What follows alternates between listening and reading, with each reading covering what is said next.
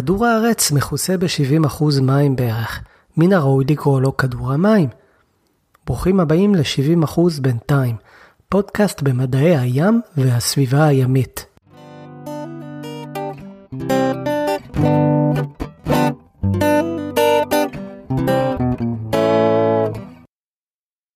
מדע בדיוני והאוקיינוס מאז ומתמיד כולנו שאלנו את עצמנו, מה היה קורה לו היה מתרחש אירוע חריג ממה שאנחנו מכירים?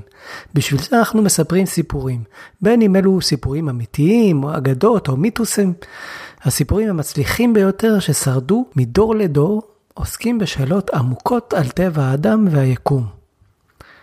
למה אנחנו קיימים? האם היקום נוצר בשבילנו? מהו קצה גבול יכולתו של האדם? מהן הגבולות של הרצון החופשי? האם קיימת דרך אופטימלית לחיות בחברה?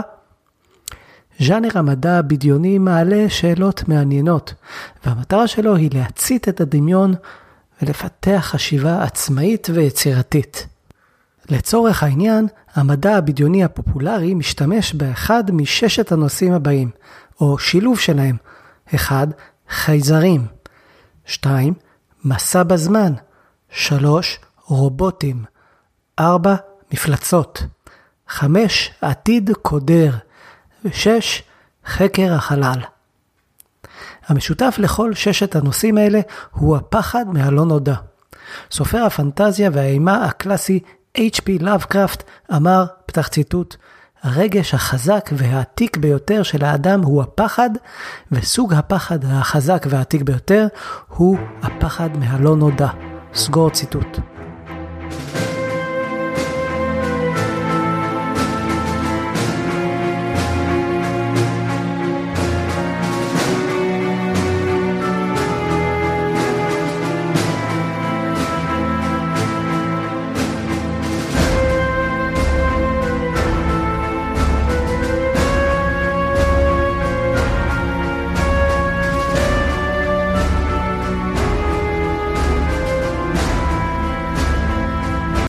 ככל שידוע לנו פחות על נושא מסוים, הפחד ממנו גדול יותר.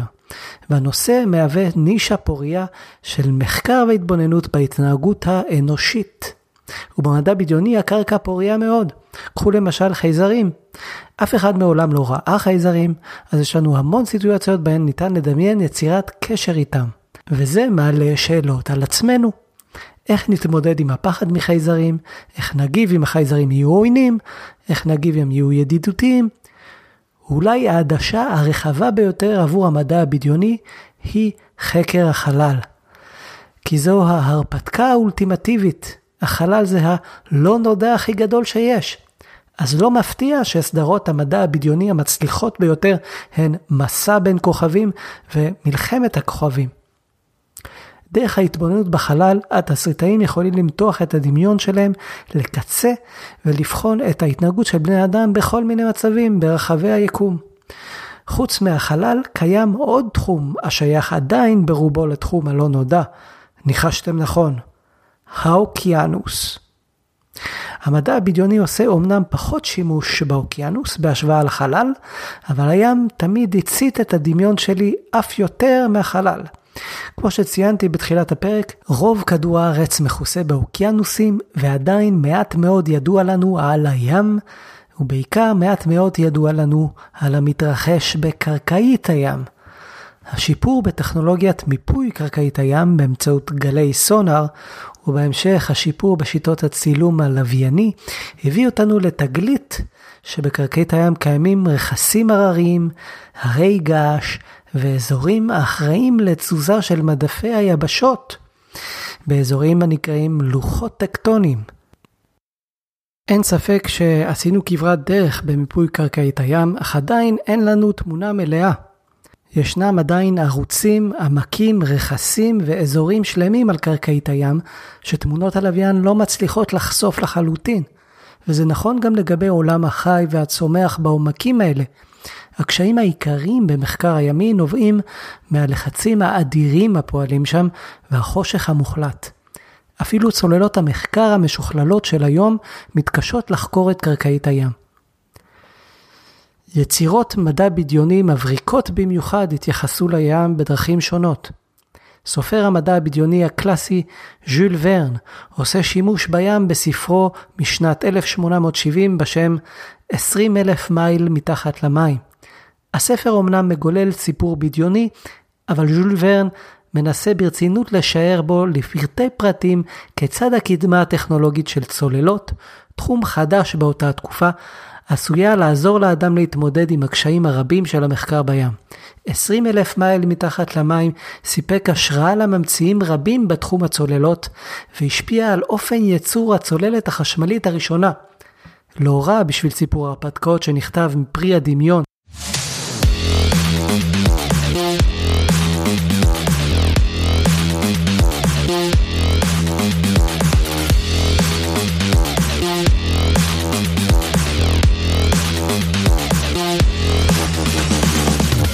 במאי הקולנוע ג'יימס קמרון עושה שימוש בנושא קרקעית הים בסרטו המצליח מצולות, או Abyss, משנת 1989. צוות ימאים נאלצים לרדת לעומק הים כדי לחפש צוללת ששקעה. במהלך השהות שלהם בעומק הם מגלים חייזרים חכמים היודעים לשלוט במים סביבם. עם התפתחות העלילה מגלים שהאינטראקציה בין אנשי הצוות מסתבכת המתח עולה, הפחד והחרדה של הגברים והנשים בצוללת יוצא מכלל שליטה, וכל זה קורה עוד לפני שאנשי הצוות מצליחים להבין אם בכלל החייזרים עוינים או ידידותיים.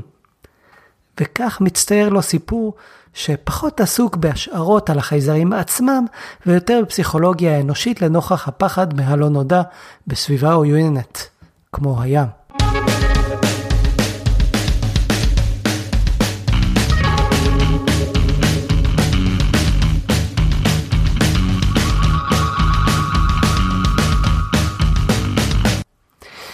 בשנת 1972, הסופר הפולני המנוח סטניסלב לם כתב ספר מדע בדיוני בשם סולאריס.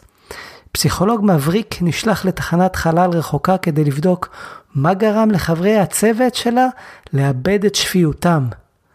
תחנת החלל הרחוקה מסתובבת סביב כוכב לכת משונה שכולו מכוסה באוקיינוס אחד גדול. הפסיכולוג מגלה להפתעתו שחברי הצוות חקרו את האוקיינוס במרכאות הזה במשך הרבה זמן ואפילו השתכנעו שכל האוקיינוס הזה הוא בעצם יצור חי.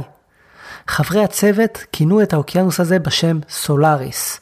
במרוצת השנים כל המאמצים של חברי הצוות לבסס תקשורת כלשהי עם סולאריס לא הצליחו. המשמעות הפילוסופית שגרמה לחברי הצוות לצאת מדעתם, הייתה שהם פתאום הרגישו שהם לבד בחלל, ולא יוכלו לעולם ליצור קשר עם סולאריס. הסיפור הזה מעלה שאלה מעניינת. מה אם נגלה חייזרים, ולא תהיה לנו היכולת לתקשר איתם, ולא משנה מה נעשה?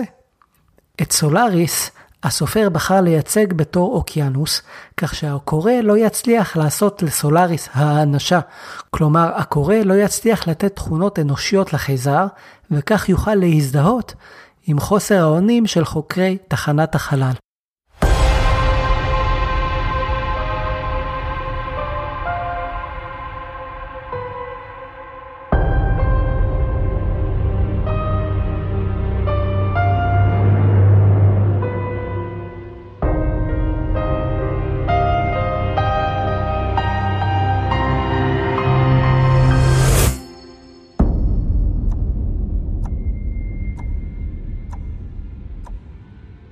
טס גריצן, סופרת אמריקאית ממוצא סיני, כותבת סיפורת בסגנון של מותחנים רפואיים.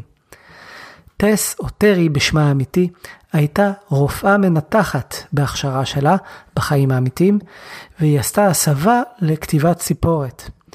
הספר שלה, גרביטי, או כוח כבידה בעברית, משנת 1999, מרתק במיוחד וזו המלצה אישית שלי. יש בו את כל מה שמעריץ מדע בדיוני רוצה, החלל החיצון, קרקעית הים וחוצנים חד-תאיים מסוכנים.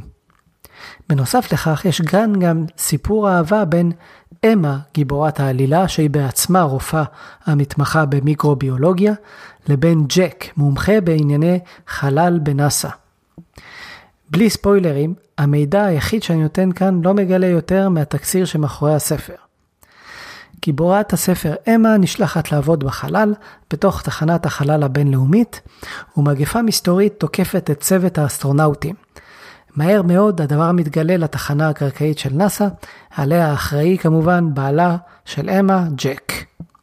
ביחד אמה וג'ק עושים כל שביכולתם כדי לנסות להחזיר את צוות האסטרונאוטים הביתה. מה שאני אוהב במיוחד בספר הזה, זה היכולת של הסופרת לרתק את הקורא עם מדע בדיוני בחלל החיצון, באותו הזמן ללמד אותנו דבר או שניים על הרפואה והמיקרוביולוגיה, ואפילו לספק הצצה אל העולם האמיתי של הביולוגיה המתרחשת בסמוך לקרקעית האוקיינוס. מה קשור אוקיינוס? תצטרכו לקרוא את הספר כדי להבין. תופתעו לדעת, אבל היא אפילו מפתחת את אופי הדמויות. סטיבן קינג, סופר האימה המפורסם, אמר על הסופרת טס גריצן, ואני מצטט, גריצן טובה יותר אפילו ממייקל קרייטון. הסופר מייקל קרייטון היה סופר מדע בדיוני שגם כן היה רופא בהכשרתו, והוא ממש סלל את הדרך להרבה סופרי מדע בדיוני, וזה כולל את טס גריצן, בזכות הכתיבה המיוחדת שלו, המערבת תיאורים מדעיים אמ-, אמיתיים בתוך הסיפורת. בין ספריו המעולים, אני ממליץ מאוד לקרוא את פארק היורה, העולם האבוד, קו זמן וקונגו. לסיכום, מדע בדיוני עשוי טוב, מצית את הדמיון. נותן השראה ומעודד חשיבה יצירתית ועצמאית. אני יודע את זה מהניסיון האישי שלי, והספרים המשובחים שקראתי בתחום בהחלט עודדו אותי להמשיך להתעניין במדעי הטבע ובמדעי הים. זהו, נגמר הפרק, תודה רבה על ההקשבה, ונשתמע בפרק הבא.